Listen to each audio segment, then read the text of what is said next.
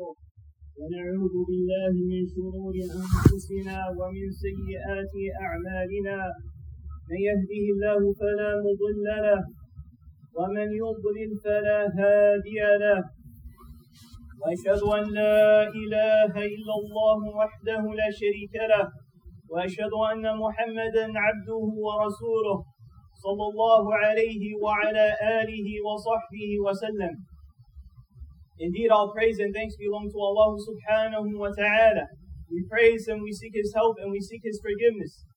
We seek refuge with Allah from the evil of ourselves and from the evil of our bad deeds. Whomsoever Allah guides, then no one can misguide.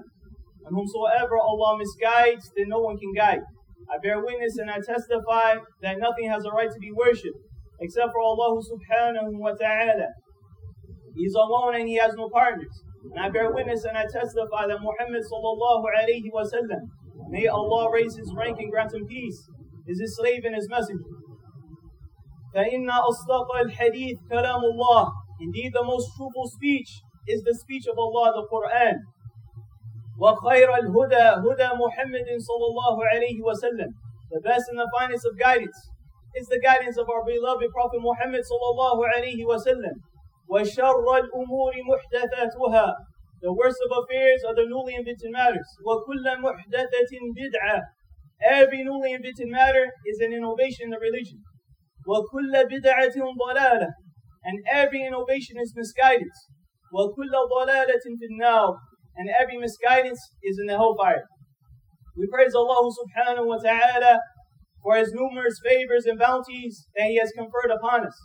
Without a doubt, the greatest favor and the greatest bounty that Allah has conferred upon us is the fact that He has guided us to Islam and the Sunnah of the Prophet sallallahu alaihi wasallam. وَمَا كُنَّا لِنَهْتَدِيَ لَوْلَا أَنْ هَدَانَ اللَّهِ And we would have never found guidance had Allah not guided us. There's no Muslim, there's no believer li- living on the face of this earth, no matter how righteous or pious they may be, except that they're going to fall short. Except that at times they're going to do things that are in clear opposition to the commandment of the Lord.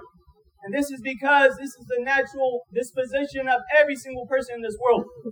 However, Allah subhanahu wa ta'ala, He has opened up the door of repentance for His servants.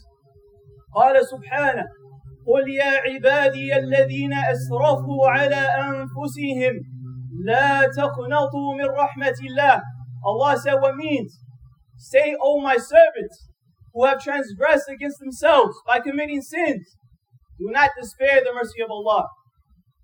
Do not lose hope in the mercy of Allah. إن الله يغفر الذنوب جميعا. Indeed, Allah forgives all sins. إنه هو الغفور الرحيم. Indeed, He is the all-forgiving, the most merciful. And the Prophet ﷺ said, as it comes in the hadith of Anas, رضي الله عنه, كل بني آدم خطاء وخير الخطائين التوابون. He said, all of the children of Adam are sinners.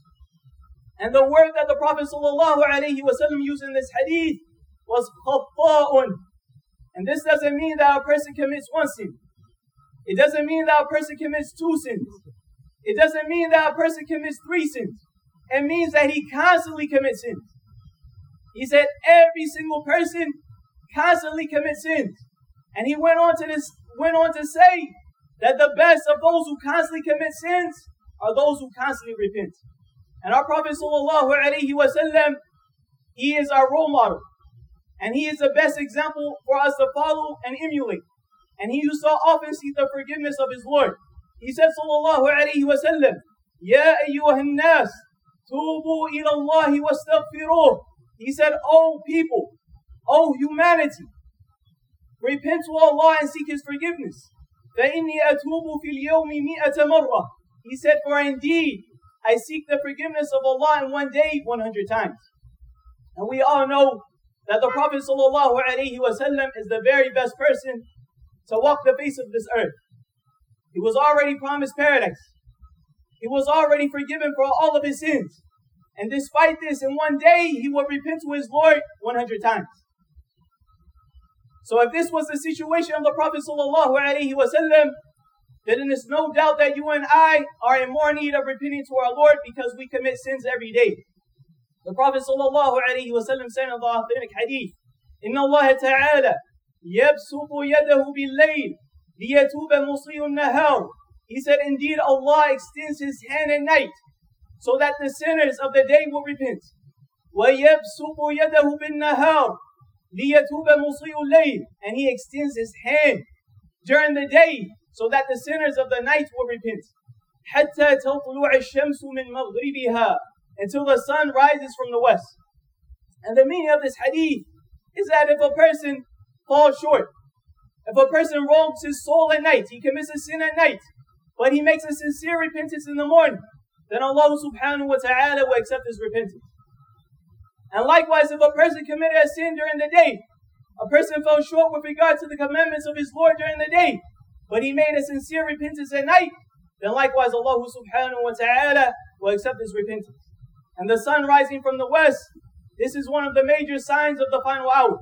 And once this takes place, then no one's repentance will be accepted by Allah subhanahu wa ta'ala. Likewise, the Prophet sallallahu alayhi wa sallam said, highlighting to us the virtue and the merits of repenting to Allah, لله أشد فرحا بتوبة عبده من أحدكم يجد ضالته في المكان الذي يخاف أن يقتله فيه العطش.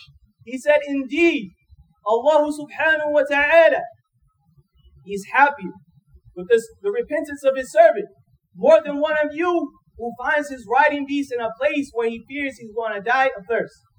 And this hadith, it clearly highlights to us the virtue and the merits of repenting to Allah subhanahu wa ta'ala.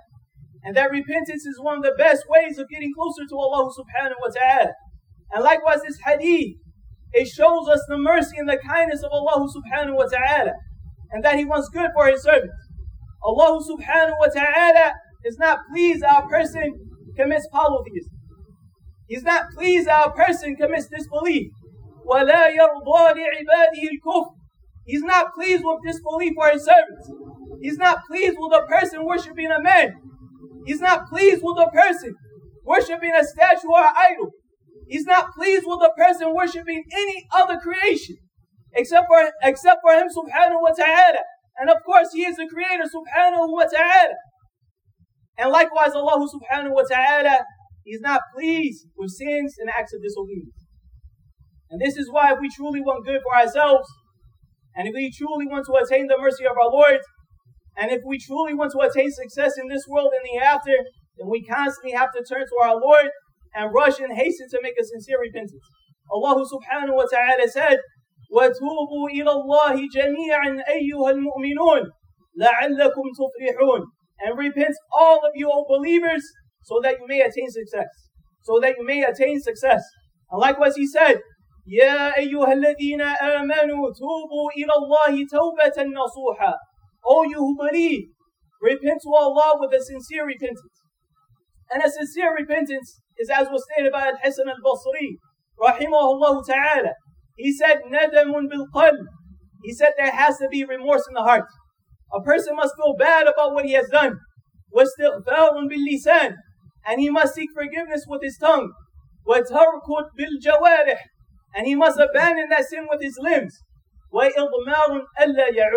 he must have that firm resolve and that firm determination never to go back to the sin.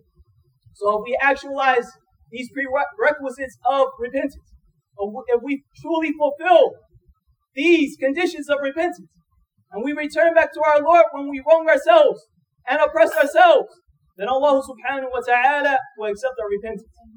أسأل الله لي ولكم التوفيق والسداد. أقول ما تسمعون.